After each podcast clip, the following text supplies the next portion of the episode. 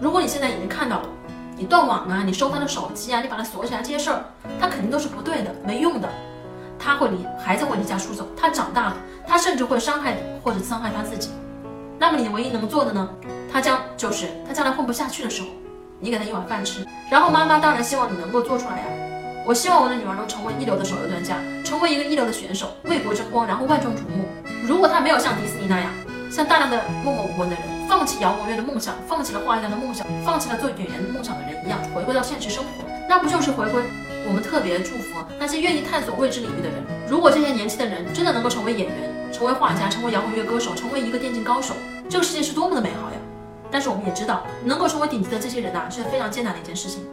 他不像工程师，你是一个普通的工程师，你也可以找到一份工作，对吗？但是这个人人生的经历和历练的过程，只有他自己走过，他们自己被尊重，被妈妈当做一个成年人尊重。橱窗里有我为大家精选的育儿书单哦。